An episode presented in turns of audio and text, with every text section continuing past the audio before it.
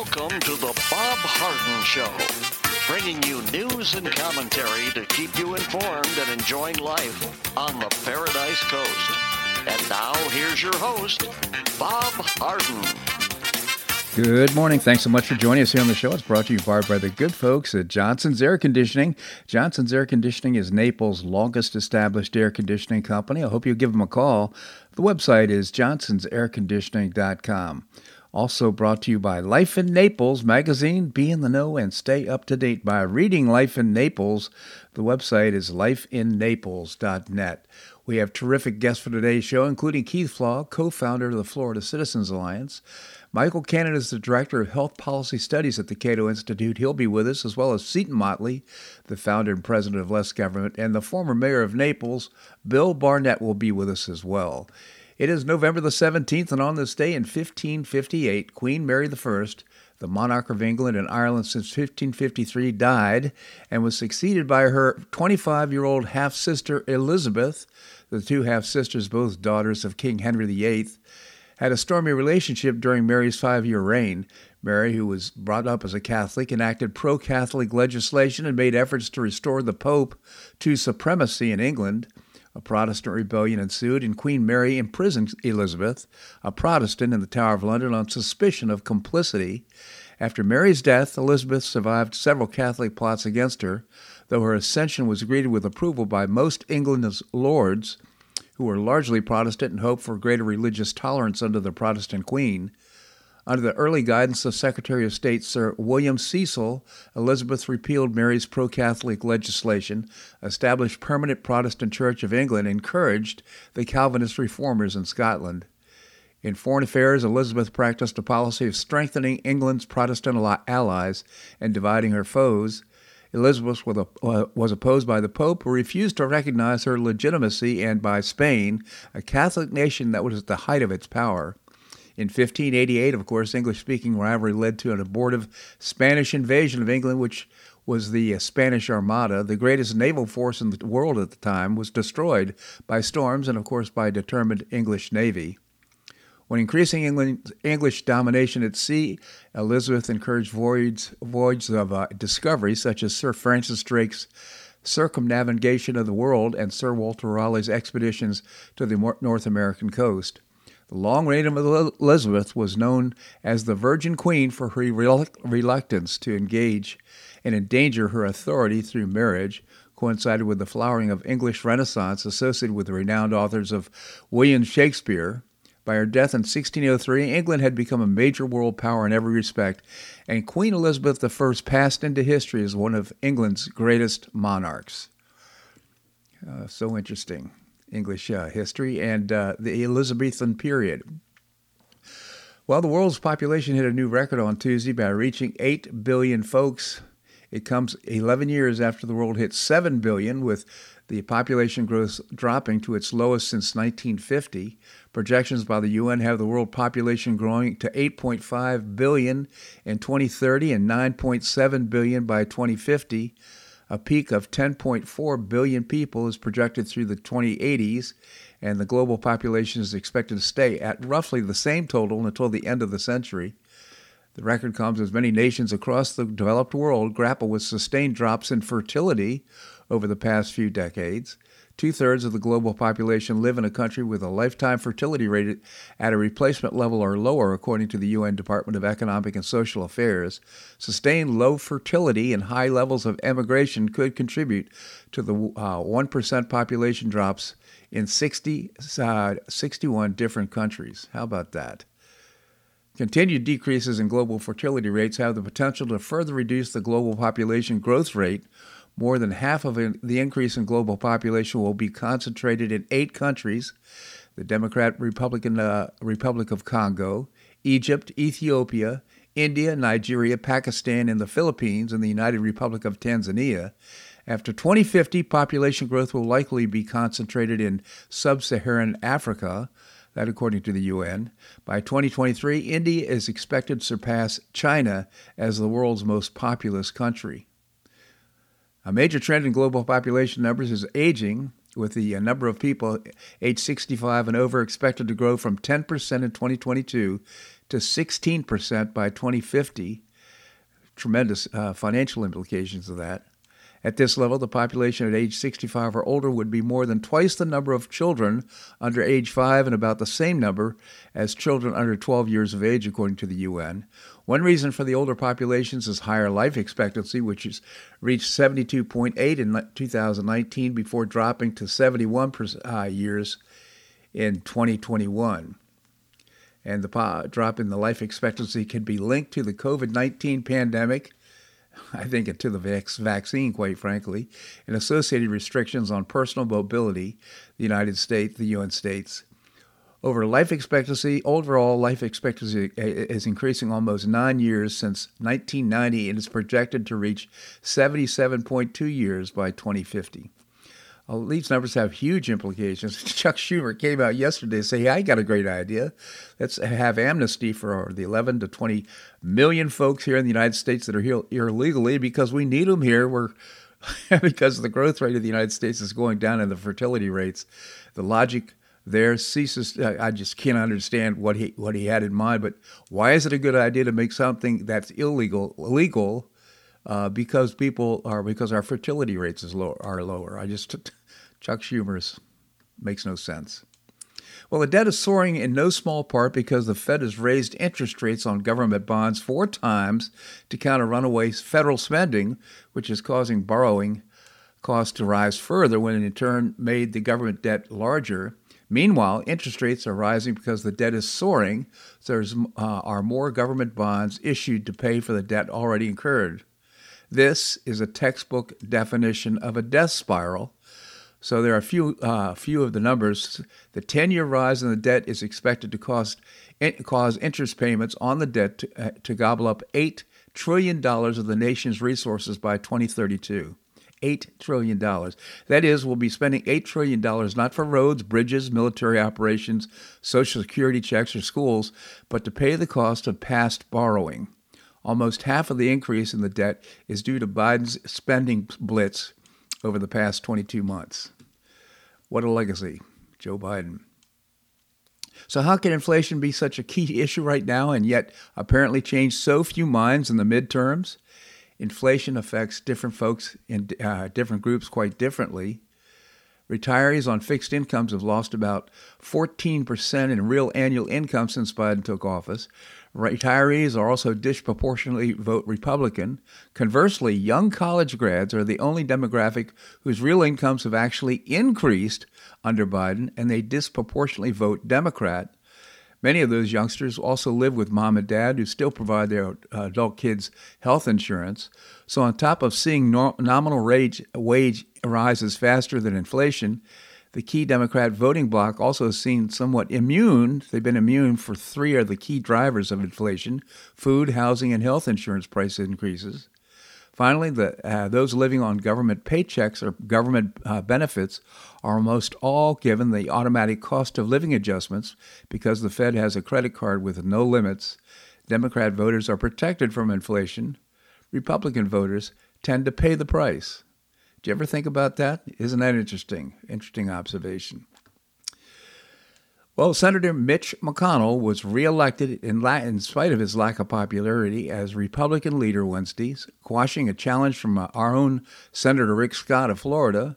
The Senate GOP campaign uh, chief criticized over his party's midterm election failures Retreating to the Capitol's old Senate chamber for a private vote, Republicans had faced public infighting following a disproportionate and disappointing performance in the last week's elections that kept Senate control with the Democrats.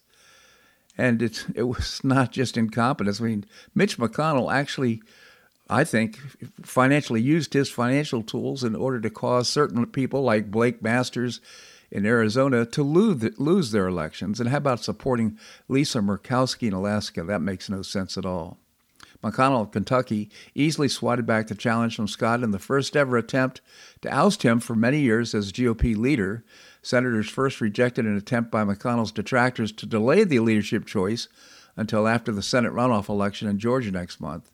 The unrest is similar to the uproar among House Republicans in the aftermath of the midterm elections that left the party split over former President Trump's hold on the party. House GOP leader Kevin McCarthy won the nomination from colleagues to run for House Speaker. On Wednesday, the senators first considered a motion by Scott, uh, an ally Republican Senator Ted Cruz of Texas, to delay the leadership vote until after the December 6 runoff between Republican Herschel Walker and incumbent Democrat Senator Raphael Warnock that will determine the final makeup of the Senate. Walker was eligible to vote in the leadership election but wasn't expected to be pre- present. There were 49 GOP senators expected to vote, including newly elected senators in town this week but not yet sworn into office. And uh, I mentioned uh, Lisa Murkowski, who was eligible even though her race against uh, Kelly Tshibaka hasn't yet been called. No more than 10 Republican senators among some of the most conservative figures and those aligned with Trump were expected to join the revolt. Senators were also uh, electing others in the Republican leadership, and the leadership team that McConnell had in place is pretty much going to stay intact. That would include John Thune as GOP whip and Senator Barrasso from Wyoming in the number three spot. The challenge by Scott, who was urged by Trump to confront McConnell, escalated a long simmering feud between Scott, who's led the Senate Republican cam- campaign arm last year, and McConnell, who's the party's approach to try to reclaim the Senate majority.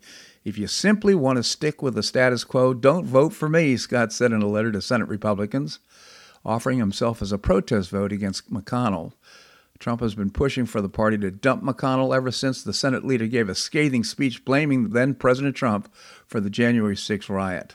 Still, it represented an unusual direct challenge to McConnell's authority that he would become uh, the longest serving Senate leader in history with the new Congress convenes next year. Cocaine Mitch, as they call him. Why? Because of his uh, effervescent personality? I don't think so. Anyhow, uh, he's going to end up uh, being the Senate leader uh, for the Republican Party uh, next year. Well, the Biden administration blamed Russia for the missile strike in the Poland last week, regardless of where the explosives came. Poland's President uh, Duda on Wednesday said the missile hit that hit his country and killed two people was probably a Ukrainian air defense missile, and there was no evidence to suggest the incident was an intentional attack by Russia. Still, the White House maintains Russia is at fault because President Putin's country forced Ukraine to defend itself. Uh, inexplicable uh, logic on the part of the president. Whatever the final conclusion may be, it's pretty clear that the party ultimately has responsibility for this tragic incident in Russia, which launched a barrage of missiles on Ukraine, specifically intended to target civilian infrastructure. Ukraine had and has every right to defend itself, National Security spokesperson Adrienne Watson said in a statement. So uh, defending again, the uh, this is uh, could escalate into World War III. We all know that. Yet for whatever reason, the president still wants to fan the flames of uh, and saber rattle, uh, rattling in the uh, in the support of this Ukrainian war.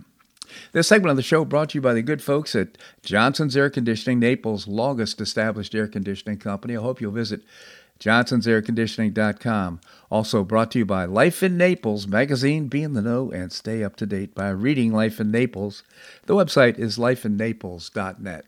Coming up, Keith Flaugh, co-founder of the Florida Citizens Alliance. That and more right here on the Bob Harden Show on the Bob Harden Broadcasting Network.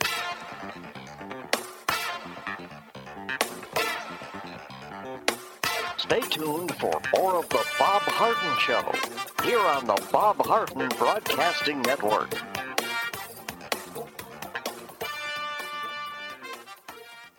I'm Bob Harden, the host of the Bob Harden Show. One of my favorites for breakfast or lunch is Lulabee's Diner, providing great service, fabulous food, and a rockin' good time. Lulabee's Diner is a throwback to the 60s, complete with great music and a fabulous 60s decor. What I like best is a blend of great food, great value, and terrific service. Most of the friendly waitstaff has been part of Lulabee's for years. I enjoy the great choices for breakfast and lunch, and you'll find the menu has everything and anything to satisfy your taste. Lulabee's offers catering, party platters, lunch boxes, and more. Lulabee's Diner will quickly become one of your favorites for breakfast or lunch. No reservations are needed. Check out the website at lulabees.com and stop by Lulabee's Diner, open from 8 a.m. until 2 p.m. seven days a week. Lulabee's Diner in the Green Tree Shopping Center at the corner of Immokalee and Airport Pulling Roads. Stop by Lulabee's Diner for fabulous food and for a forever cool rockin' good time.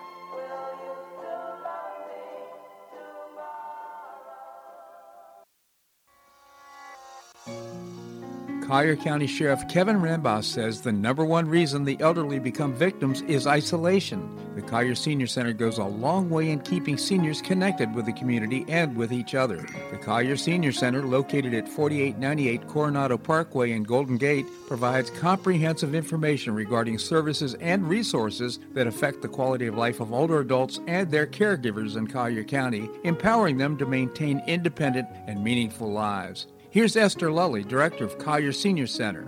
Everyone, every senior is welcome. There's diversity there. It's vibrant. It's a caring atmosphere. So there's a reason we offer the services and programs that we do. We want to help enrich the lives of senior members and provide support to their caregivers. Want to find out more? Visit collierseniorcenter.org. That's collierseniorcenter.org. Or call the Collier Senior Center at 239 252 4541. That's 252 4541.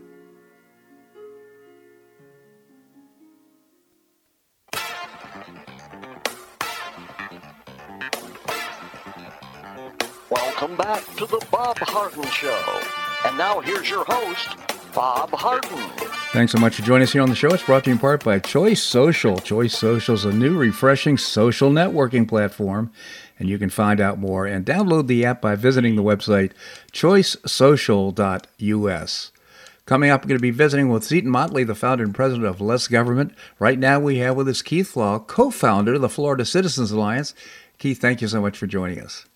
Good morning, Bob. Good morning, Keith. Tell us about the Florida Citizens Alliance. Uh, we're a grassroots coalition of uh, now well over 100 groups across Florida. We focus on uh, K through 12 education uh, exclusively, and uh, we have a, a, almost 300,000 people now in our active database. Wow! Uh, we get very involved in uh, trying to help the legislature do things to expand uh, options for our kids uh, here in Florida. For example, we're huge supporters of the education savings account, which is trying to get a, a law passed that where the money follows the kid.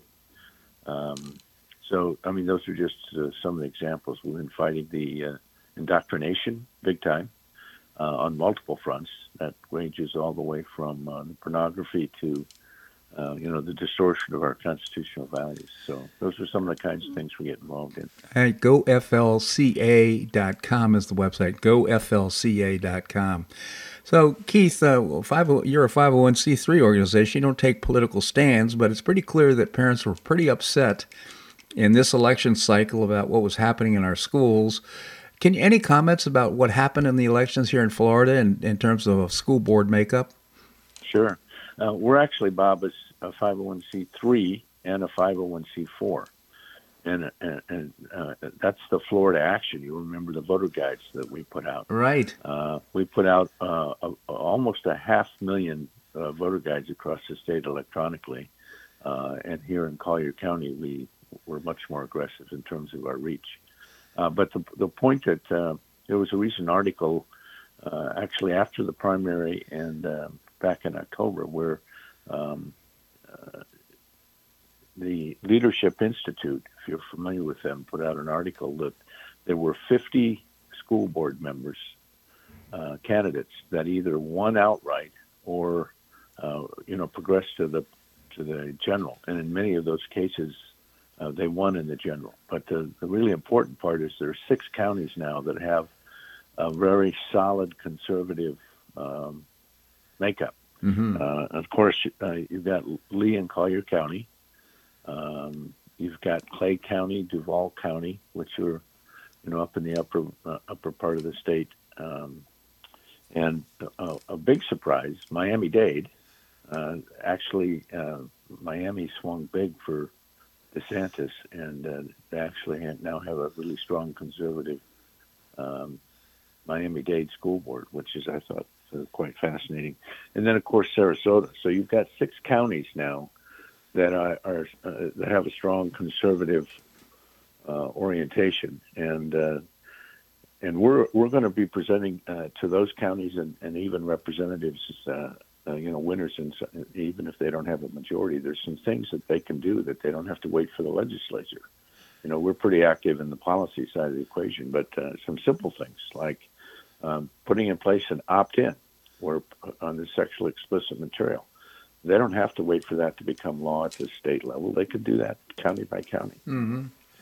Um, putting up a policy in place um, that that's focused on getting rid of these uh, sexually explicit materials. Uh, you know, I call it um, zero tolerance. Mm-hmm. They don't have to wait for the state to do that. They can do that on their own. Uh, and then, of course, you've got other things like the Guardian program, which is a safety issue with our kids. Um, that's law. Um, school districts that are, have a conservative um, uh, orientation can can fully implement the Guardian program. And if you remember, the Guardian program allows teachers and administrators uh, to, to private carry if they've had 144 hours of uh, training. So mm. those are some of the kinds of things that uh, school districts can do, and that's only beginning to scratch the surface. Well, that's uh, that's all good news, Keith. I mean, uh, is, uh, when you're saying that six counties, we've got 67 counties. Did we make progress in the other counties? Uh, there were some. Uh, there was. Uh, I mean, Broward County, for example, there was. there are three conser- conservative out of nine, so mm-hmm. they've got a challenge. Um, in another county that comes to mind is Manatee County. they have two out of their five. so, you know, having spent so many years at this in Collier County, if you remember back uh, in 2014, we had two uh, strong conservatives on the board, and uh, every vote went down three to two against those conservatives. So right. it's going to be a struggle, but with the governor uh, being such a strong advocate for education, uh, I think even in those counties where they don't have a majority, they're going to have a much stronger voice potentially than than they have had in the past. So uh, it's hopeful, but um, you know there's still strong uh, liberal orientation to yeah. counties like Broward and Palm Beach County, and uh, I was really encouraged to see Miami Dade swing. Yeah, well, that's all, all very encouraging. Uh, any is there going to be any movement? Do you think in uh, in the legislature to get uh, money to follow the child in terms of uh, uh, the uh, school choice?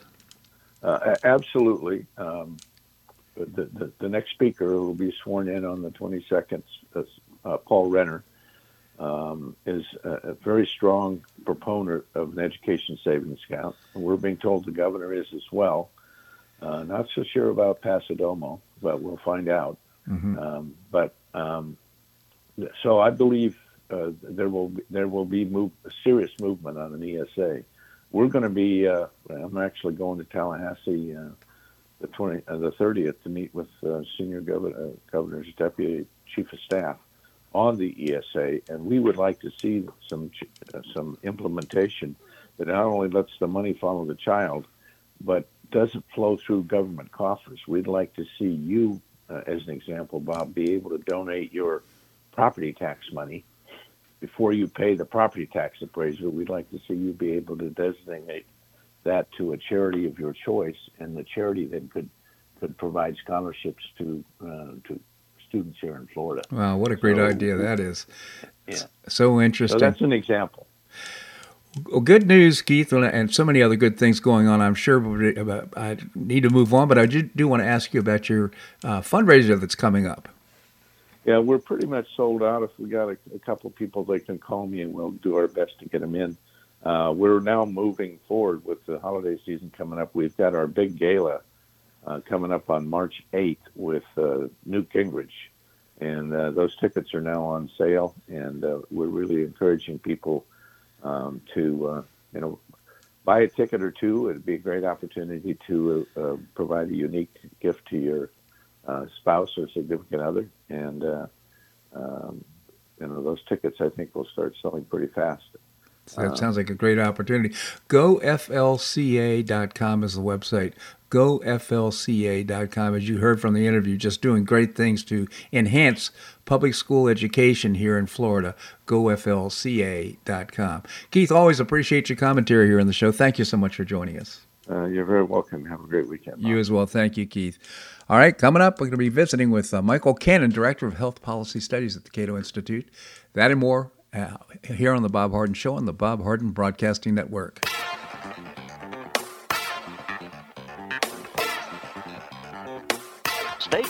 For more of The Bob Harden Show here on the Bob Harden Broadcasting Network.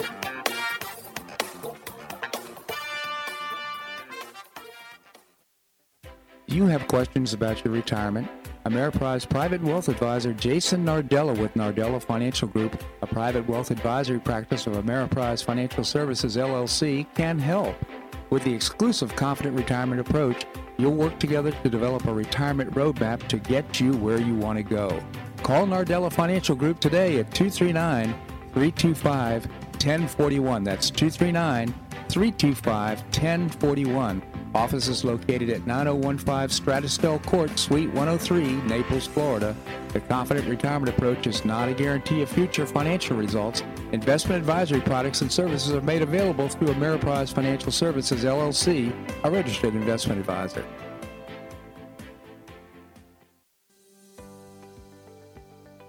Finish what you started with the Hodges University Wheel. You can complete your bachelor's degree in as little as one year with your previously earned credits. What's the Wheel? It's a customized bachelor's degree in organizational management. Learn about and apply the business, management, and leadership skills you need to advance your career. You can get unmatched educational experience with classes held once a week on campus in Fort Myers, in Port Charlotte, or Naples. You'll be immersed in classes taught by professors with real world experience in the areas of business, management, and leadership. This degree can be applied to all areas of professional career. Learn more by calling 239 938 7700. That's 239 938 7700 or visit hodges.edu. Stay near and go far with Hodges University.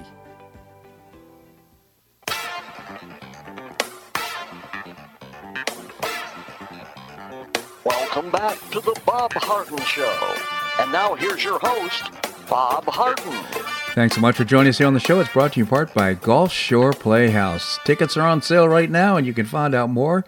Bringing you professional New York style theater at its very best. The website is gulfshoreplayhouse.org. Coming up, we're going to visit with Seton Motley, the founder and president of Less Government. Right now, we have with us Michael Cannon, director of health policy studies at the Cato Institute. Michael, thank you so much for joining us. Great to be here, Bob. Thank you, Michael. Tell us about the Cato Institute. The Cato Institute is a libertarian think tank in Washington, D.C.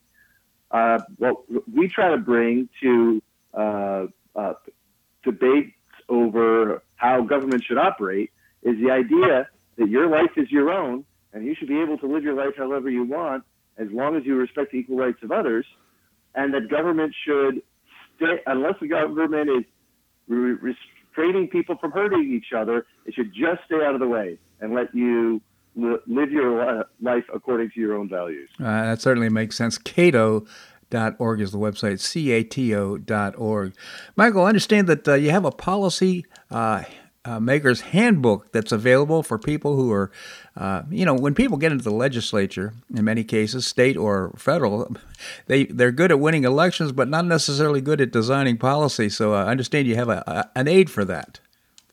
We're trying to help them out. We've got it's a very exciting time at the Cato Institute right now because we just published the ninth edition of our Cato Handbook for Policymakers.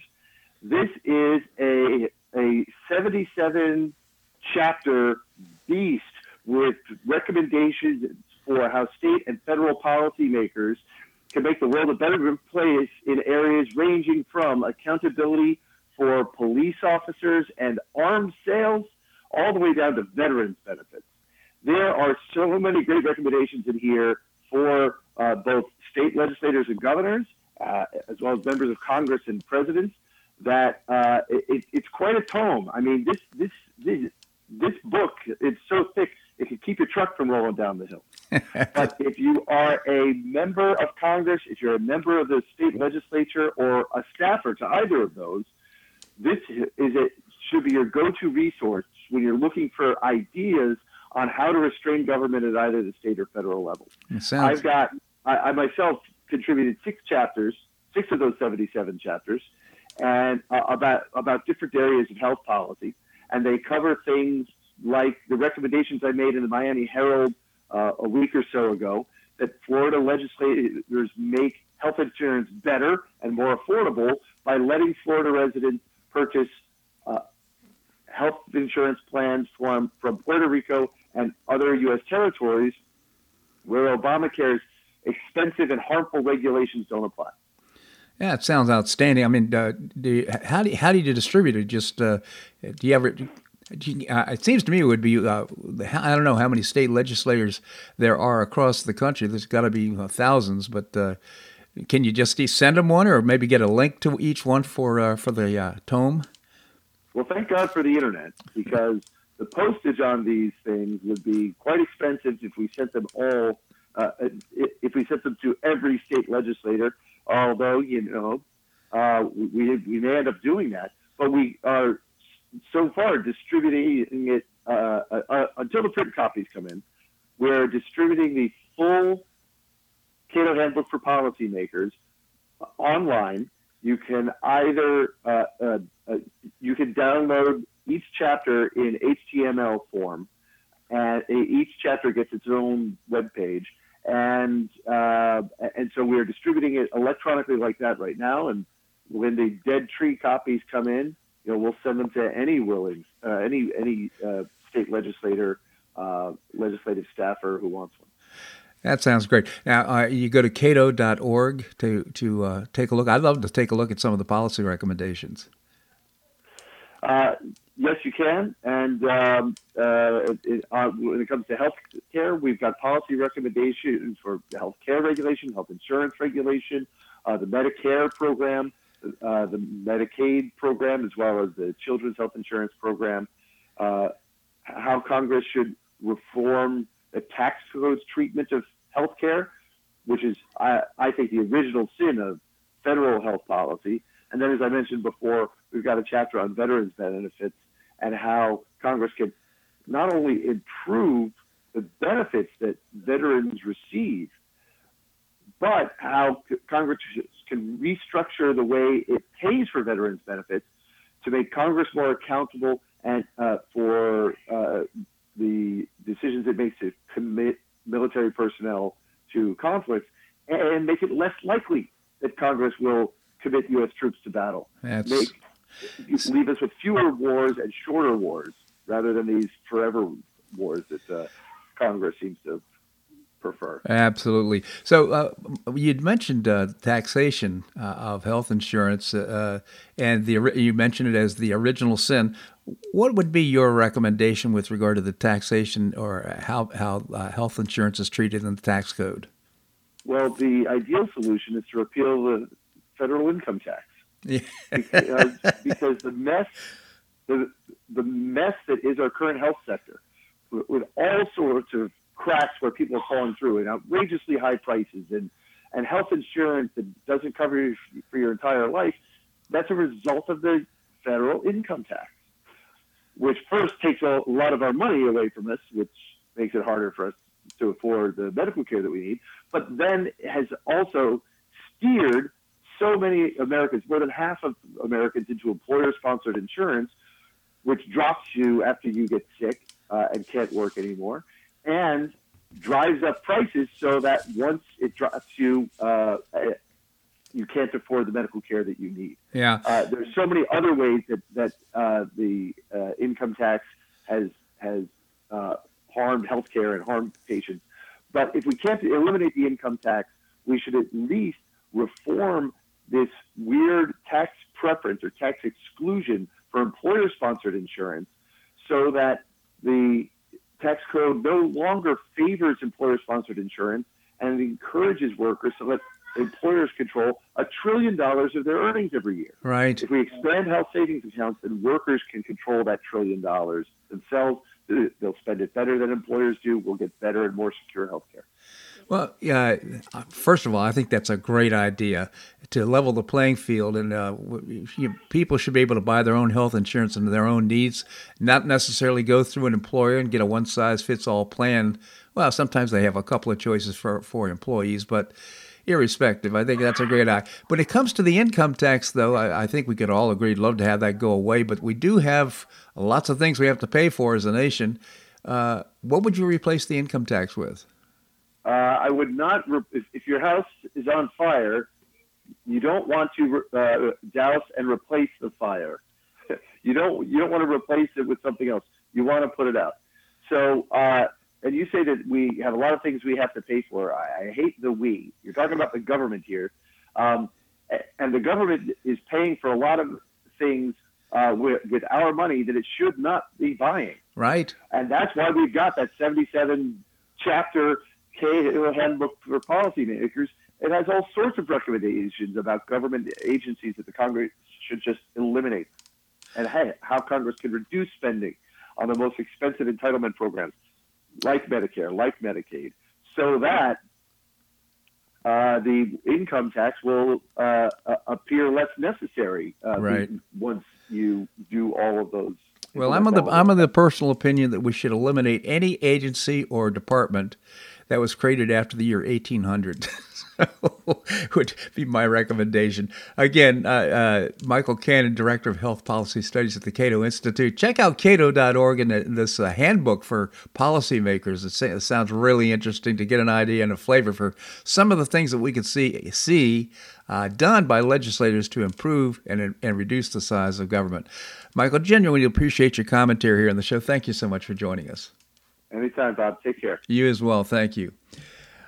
Cato.org again is the website. Coming up, Seton Motley, the founder and president of Less Government. That and more right here on The Bob Harden Show on the Bob Harden Broadcasting Network.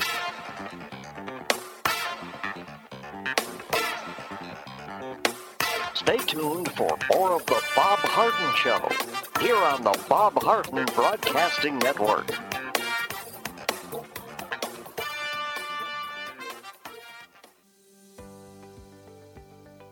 Finish what you started with a Hodges University wheel. You can complete your bachelor's degree in as little as one year with your previously earned credits. What's the wheel? It's a customized bachelor's degree in organizational management. Learn about and apply the business, management, and leadership skills you need to advance your career.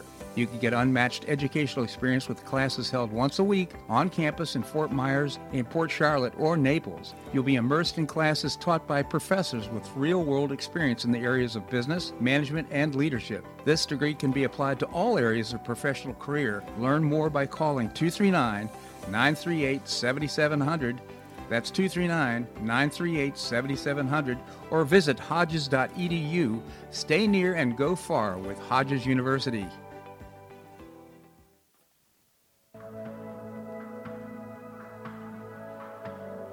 Do you suffer from joint pain in your shoulders, hips, or knees? I was suffering from debilitating pain in my knees. On a referral, I saw Dr. George Markovich with the Institute for Orthopedic Surgery and Sports Medicine. He successfully symptoms and pain for several months. Finally, having exhausted all alternatives for pain management, Dr. Markovich and I agreed that surgery was my best alternative. Dr. Markovich replaced both of my knees in 2006, and I now have full range of motion in both knees, and I have no pain.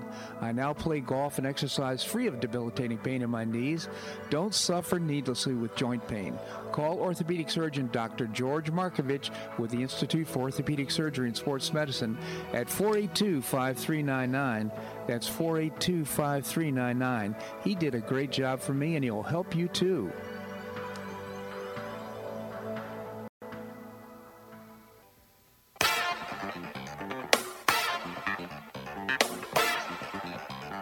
Welcome back to the Bob Harden Show. And now here's your host, Bob Harden. Thanks so much for joining us here on the show. You know, uh, listening to the show that uh, Lulabee's Diner serves great breakfasts and lunches uh, at the Green Tree Shopping Center. And now they're beginning to serve dinner Wednesday through Saturday evening, 4 to 8 p.m. I hope you'll visit Lulabee's Diner and give that take a look at that. A lot of good comfort food on the menu at Lulabee's Diner in the Green Tree Shopping Center. Coming up, going to be a visit with the former mayor of Naples, Bill Barnett. Right now, we have with us Seton Motley, the founder and president of Less Government. Seton, thank you so much for joining us. Good morning, sir. Good morning, Seton. Tell us about Less Government. Yeah, we exist to reduce the size, scope, and service to government, and it's not happening. It's a big job. it's a big market.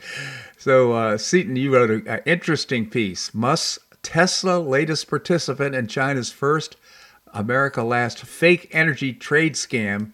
Maybe you can tell us about it. It's a long title, but it's, it's necessary, and it ended in a question mark because yep. the story came out and then Musk denied it. But we'll see what happens. Um, what I'm talking about is you and I talked a lot about.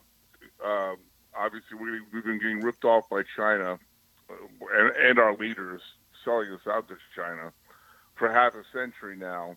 Uh, millions of companies have moved their job, you know, jobs. Millions of jobs have left the country uh, to go there, and we've done little to nothing to stop it. In fact, we've encouraged it with the policy from, from Washington D.C. Well, and you and I talked specifically about the, the, the fake energy stuff. Well, all of, all this fake energy stuff that Biden and everybody on the left wants to implement, most almost all of it comes from China. The solar panels, the wind turbines, the the, the electric batteries, all of it's made in China. Most of it's made in China. Right. And we have domestic solar makers and wind makers that want to compete, and they can't because China, you know, mass subsidizes them. They use slave labor. They use coal-fired power plants, which we're not allowed to do anymore uh, here in the United States. Uh, so of course their stuff's much cheaper than our stuff, and we, just like every other industry in the United States, it's getting undercut by these mass subsidized Chinese imports. Well, for people who don't know, Musk has two big and several small Tesla electric car manufacturing plants in the United States. He opened a huge one and borrowed a lot of money from the Chinese government to do it in China. Yeah. And the story came out last week that he was because he as I said, China is very happy to make us fake energy products they're not using them. Right. They're increasing. They're they're making coal plants. They're increasing their oil imports. Um, but they'll happily sell to the idiots in the West who are committing economic suicide. Well, Musk is making these cars in China allegedly for the Chinese, except the Chinese aren't buying them. Huh. So, so a story came out from two alleged sources in the company that he was considering importing or exporting the cars from China to the U.S. Hmm. Thereby, again, falling into the same pattern that has ruined the U.S. economy. You know, producing in China and undercutting us here in the United States, including his own companies, by the way. Yeah. You know, his his, his manufacturers in, in, in the United States. So he came out and denied it. He, he, he, the story was on Twitter, and he immediately tweet, retweeted it with false above it, and then issued a statement saying he, he's not doing it. But he's been he's been caught, you know, doing some things and then denying it. Now, again, I say it's big media versus Musk, and my initial reaction is to believe Musk, right. not big media. But even if this isn't happening, it, it at Tesla, it's happening in a bunch of other places. You know, every other sector of the economy. That's right. And you and I talked about the border carbon tax. Well, the the left wants to impose a carbon tax on U.S. companies. The same companies they've also forced to use fake energy and do all the other things that they want to do. Meanwhile, China's not doing any of them. So I've said if you're going to impose a carbon tax, impose it on them, not on us. Right. And the fact that they're mass importing, whether whether it's whether it's Tesla cars or not, they're doing it with solar panels. They're doing it with wind turbines. They're doing it with electric car batteries. They're doing it with all the components to make all of these things. they're mass subsidizing them with slave labor and money and and uh, you know all all kinds of other advantages, and then undercutting our manufacturers. So let's put a border tax, border carbon tax on China, on Russia, on India, who are the other big three in, uh, economies in the world, none of which are committing economic suicide anywhere near to the degree we are in the name of climate change. I think it's a great idea. I read in your column too. I found this interesting. I don't want to take you off the topic here, but uh, the the whole notion that these uh, Tesla cars or these electric cars actually expend, uh, uh, expend more energy on carbon-based fuels uh, because uh, obviously where, where, do you get the electricity? Well, it's from coal plants. So right. we we actually by by virtue of driving these cars, we're not saving anything at all. no, it, the, the, Volkswagen did a did a, a, an honest study of electric vehicles, and you have to drive the thing uh, up until sixty thousand miles on the electric car. It's producing more carbon than a regular car would. it makes you know how stupid can we be? I mean, this is and the, it costs, of course, orders of magnitude more money to make an electric car, with not only the subsidies that we're dumping into them, but even with the subsidies, they're still dramatically more expensive than a regular internal combustion engine vehicle. And yeah, it's just it's it's, and of course the other facet of it is is the the degradation of the power every time you convert the power to something else, you lose a percentage of the, of the fuel. Right. And by the time you get down to driving an electric car on an electric car battery, you're down to 5% usable energy from the original energy source. Unbelievable. it's just, it's, I, there's a reason I call it fake energy and fake transportation it's also a welfare mobile because it's so heavily subsidized. I, every time I see one, you know, I live, I live near Austin, Texas, which my joke is Austin's nice because it's so close to Texas. Yeah. And they're all virtue signaling with their Teslas. And I'm like, I paid for all my car and half of yours. Well, here's the thing. I mean, if you can imagine uh, importing uh, cars from China that uh, are again going to receive a subsidy from the United States. to, to pay for the car. It's the, the, the it's just insanity. It's just unbelievable. It, we wasted trillions over the decades. We wasted trillions of dollars on fake energy, and literally the technology has has improved only slightly in the decades uh, after yeah. trillions of dollars, and it's still far less efficient than just firing up your old Datsun and driving down the road with your internal combustion engine. Well, I must say I was in a Tesla yesterday, and what a ride! It's so, so beautiful, but nevertheless, that doesn't negate the fact that. Uh, well, if you you if you want to buy it for the actual cost, which would probably be close to half a million dollars, go ahead. Seton Motley, again, the founder and president of Less Government. I encourage you to visit lessgovernment.org. You can also visit Less Government on Facebook. Seton, Seton, always appreciate your commentary here in the show. Thank you so much for joining us. Thank you very much, sir. My pleasure indeed. Coming up, we're going to visit, visit with Bill Barnett, former mayor of Naples. That and more right here on The Bob Harden Show on the Bob Harden Broadcasting Network.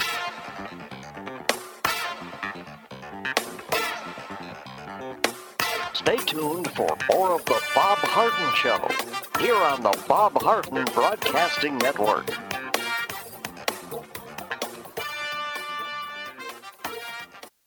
You have questions about your retirement? Ameriprise Private Wealth Advisor Jason Nardella with Nardella Financial Group, a private wealth advisory practice of Ameriprise Financial Services LLC, can help. With the exclusive Confident Retirement approach, you'll work together to develop a retirement roadmap to get you where you want to go. Call Nardella Financial Group today at 239 325 1041. That's 239 325 1041 Office is located at 9015 Strada Stell Court, Suite 103, Naples, Florida. The Confident Retirement Approach is not a guarantee of future financial results. Investment advisory products and services are made available through Ameriprise Financial Services, LLC, a registered investment advisor.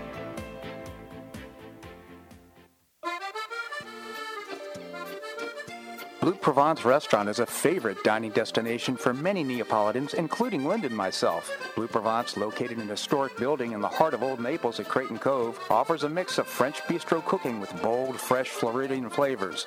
Experience award-winning cuisine at Blue Provence and enjoy one of Florida's most extensive, eclectic, and fun wine cellars. Dining your choice of the popular Eat-In Bar, the intimate courtyard garden, or the beautiful Provencal Caribbean dining room. Enjoy a wonderful and memorable evening in a casual and relaxed atmosphere that includes a taste of Provencal hospitality. Blue Provence is open seven days a week all year round. Visit blueprovencenaples.com for reservations, everyday specials, and coming events. That's blueprovencenaples.com or call 261 8239. That's 261 8239. Blue Provence French Restaurant in the heart of Old Naples.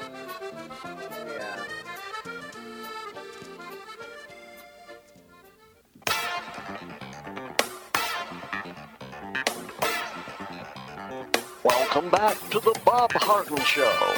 And now here's your host, Bob Harden. Thanks so much for joining us here on the show. Hearing that commercial for uh, Blue Provence Restaurant, it's just really great to hear that they're open again. Uh, serving early dining between 5 and 6. Blue Provence, just a terrific place uh, to have dinner. Don't know if they're serving lunch yet or not, but nevertheless, uh, great to see that they're open after all the destruction that happened because of Ian. We have with us the former mayor of Naples, Bill Barnett. Bill, thank you so much for joining us here on the show. Well, thanks, Bob. Uh, always, always a pleasure on this cool Thursday. It is cool. Uh, yeah. Uh, wow, boy, I'll tell you what, that's pretty exciting. We've waited a long time for this. You know. I, I know. Well, it's uh, I think was it seventy three degrees or something like that. Yeah, I don't know, but I opened my sliding doors this morning and felt that cool air, and the cat immediately went to the screen door because she loves just sitting there looking out watching the birds. Yeah. So, said, okay. Hey, um, you know, you were just talking about Blue Provence being reopened again, which is great. Uh, it is a great restaurant. But I talked to um, I talked to Skip Quillen yesterday. You know, he got that he with a lot of other restaurateurs. He got really hurt um, down there on Fifth Avenue South, both Chops and yeah, and um, Pazzo, and he is reopening uh, within a couple of days uh, or within a week. Oh, that's great so to hear that was really good to hear that some of our people are coming back, and uh, uh, it's just been unbelievable. So anyway, um, we were uh, we just uh, before you we got on the air talking a little bit about this uh, uh, crypto uh, uh, FX thing. Oh my gosh! Yeah, it's it's it's humongous, Bob. Yeah, I mean this is bigger than Bernie Madoff. It's bigger than Enron. It's this is a big c- complete scam. Yeah. Unbelievable. Yeah. Oh, oh, my gosh! Yeah, that's um, it's uh, you know in the uh, in the New York Post today, the headline is "Fame Blame Game Over: Two Billion Dollar Ponzi." And you, I mean, and and he gave so he was a prolific donor to the Democrats. You don't read that in the mainstream media, but uh, he gave over $40 million, as I understand it, to campaigns in Democrat campaigns. I wondered where the Democrats are getting all the money to give $70 million uh, for a campaign in Texas or in uh, Arizona. Well, I, yeah. now I figured it out. oh, yeah. I guess so. I guess so, Bob. You and a few others. Yeah, that must have been it. And, um, I mean, but some of the some of the names, I mean, the big the superstars that are – that got so involved. Um, they were saying Mercedes is immediately removing its FS, FTX logos. Uh, they're, the Miami uh, Heat is taking the uh, na- name off of the stadium. Mm. Uh, they're going to rename it. I mean, it just goes on and on. I know that Tom Brady and his, uh, I guess she, they're still married. Well, it might be divorced. Uh, and his former wife um, uh, had a lot invested in it, and I mean the names just go on and on and on. There's a picture of uh, Larry David up here um, in this in this newspaper. I mean, it's scary stuff to think that you know. Uh, I mean, you've heard about it. I'm sure forever and ever, and I have too. Ponzi schemes that have happened over the years, and uh, you know what they are, and yet you look at this and that cryptocurrency we stayed away. We don't have that kind of money anyway, and it didn't it didn't interest me um, at all. But I will tell you that um, the uh, uh, uh, the shelter. Um, there was a question that came up: uh, Could we accept or would we accept cryptocurrency if someone wanted to make a you know a donation and they wanted to do it in cryptocurrency? And um, uh, we we as the board had had discussed that and said, yeah, you know, if it's good, you know, if it was good, we would accept it and immediately turn it over for um, you know for, for cash for to put a you know to put away or use for one of the funds. But um, I don't think we I don't think we ever got any. Yeah. This was a couple of weeks ago. But you know, I'm sure there's a lot of you know there's a lot of charities out there, Bob, that you know someone makes an offer like that and you you don't know. You know what I mean? Well, I do. And what's interesting to me is you, you, the Gladstone wrote this book, uh, Tipping Point, and uh, Right. things you know things that reach a tipping point. Well, that certainly happened with this cryptocurrency, and people be you know you hear hear all these big names that are getting involved, and you know it becomes kind of a Me Too thing. I want to get involved myself. That's what happened with Bernie Madoff. He had no, absolutely no. He was fabricating everything, and people jumped Yeah. on board because they said the returns are so good. There was actually, you know, people saying, "Well, wait a minute, there's, there's these returns are impossible. He can't be doing that." They even said that to the SEC, and they ignored it. Well, that, that's what happens. Is you we ended up with this big scam. Two billion dollars is unbelievable. Yeah, yeah. Did did did you know anybody, any personal friends of yours or anything that, that got involved with the, um, with the Bernie Madoff? I certainly did. I had a friend who was heavily invested in uh, Bernie Madoff stuff. Yeah, me too. Yeah, and it's that way. It's so sad because of these are good people. I mean, you know, they were just just got Yeah. s- sucked in. Yep, exactly. And and my friend, this is somebody that I had gone to high school with, uh, and uh, had been very, very, very successful. Lives in uh, lives over in West Palm Beach, and um, and the funny thing was is that one time he mentioned to me, he said, you know, this guy is is terrific. Uh, you ought to consider um, putting some cash in with him. He I've used him for years, and it's been great. And you know, the funny thing was, Bob, I didn't have that. I didn't have that kind of kind of cash that but but Madoff uh, he wouldn't just take anything. You had to have X amount of dollars to be able to invest with him. Right. And uh, so you're right. Like your friend, my friend got got pretty well wiped out. I mean, uh, and it was just amazing to to know somebody that did that. And now you look at this, and it's like, oh my gosh, it's just kind of scary. Well, I'm, anyway, what is it? I think is it over a million people that, that have been scammed by this. Wow, I don't know. I didn't see that. I, I was just kind of uh, skimming the uh, the article, um, but um, yeah, it's, it was not good. That's for sure. And as you said, the Democrats. Uh, no wonder they got they got some money for campaigns. Yeah. Wow. Well, So, any good scoop in the city? well, they're they're uh, they're they're planning their uh, centennial, um, and um, uh, they they're a little bit late in getting the the, the start going. Uh, supposed to be, I think, a week from Saturday at or first week in December at uh, Cambier Park, a short kickoff. Um, but they're um, they're talking about having one at the end of the year, a real big one, and this is just a, a short kickoff. And uh, um, I don't know much more than that um, of, of what they're doing. Uh, I still, my, my personal feeling is they, they still should just hold off a year on the whole thing and uh, wait wait till there's people that have homes to live in again here in the city and uh, uh, not be celebrating that. But yeah, it's just an opinion. There's a lot of them, and I hope it's successful. I mean, I hope it works for them. Yeah, absolutely. A a hundred year, that- hundred years. Uh, uh, Naples is going to be a hundred years old. Yeah, I guess uh, that's what a centennial is. yeah. yeah, yeah, yeah. I, uh, yeah, that's hundred years old. That's that's that's pretty old. Well, you got to give you got to give me credit, Bill, for connecting the dots, huh? Yeah, Bob. I never worry about you connecting dots. That's, that's not an issue. And other than that, that we we I, said to you, there wasn't a very big giant wave, but it was. Uh, but it's nice to see that, that the Republicans got the House back.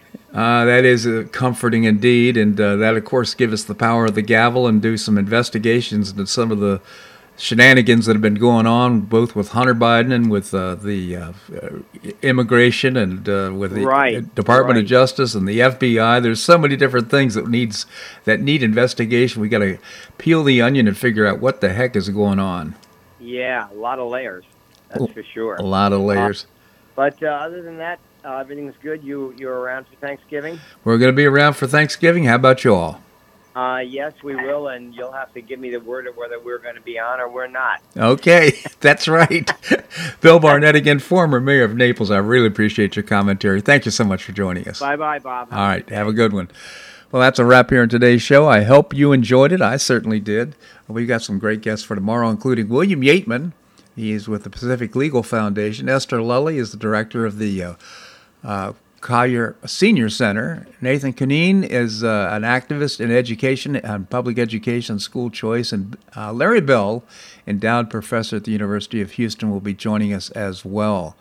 I always appreciate your comments on the show. You can send me an email at bobharden at hotmail.com, bobharden at hotmail.com. Also, if you enjoy the show, please tell your friends uh, because uh, that will help our advertisers who f- make this show possible. So appreciate everything that you could do in that regard. I hope you make it a great day on the Paradise Coast or wherever you are.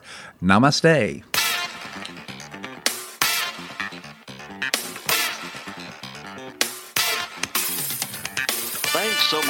Listening to The Bob Harden Show on the Bob Harden Broadcasting Network. For more information and audio files of previous shows, visit www.bobharden.com.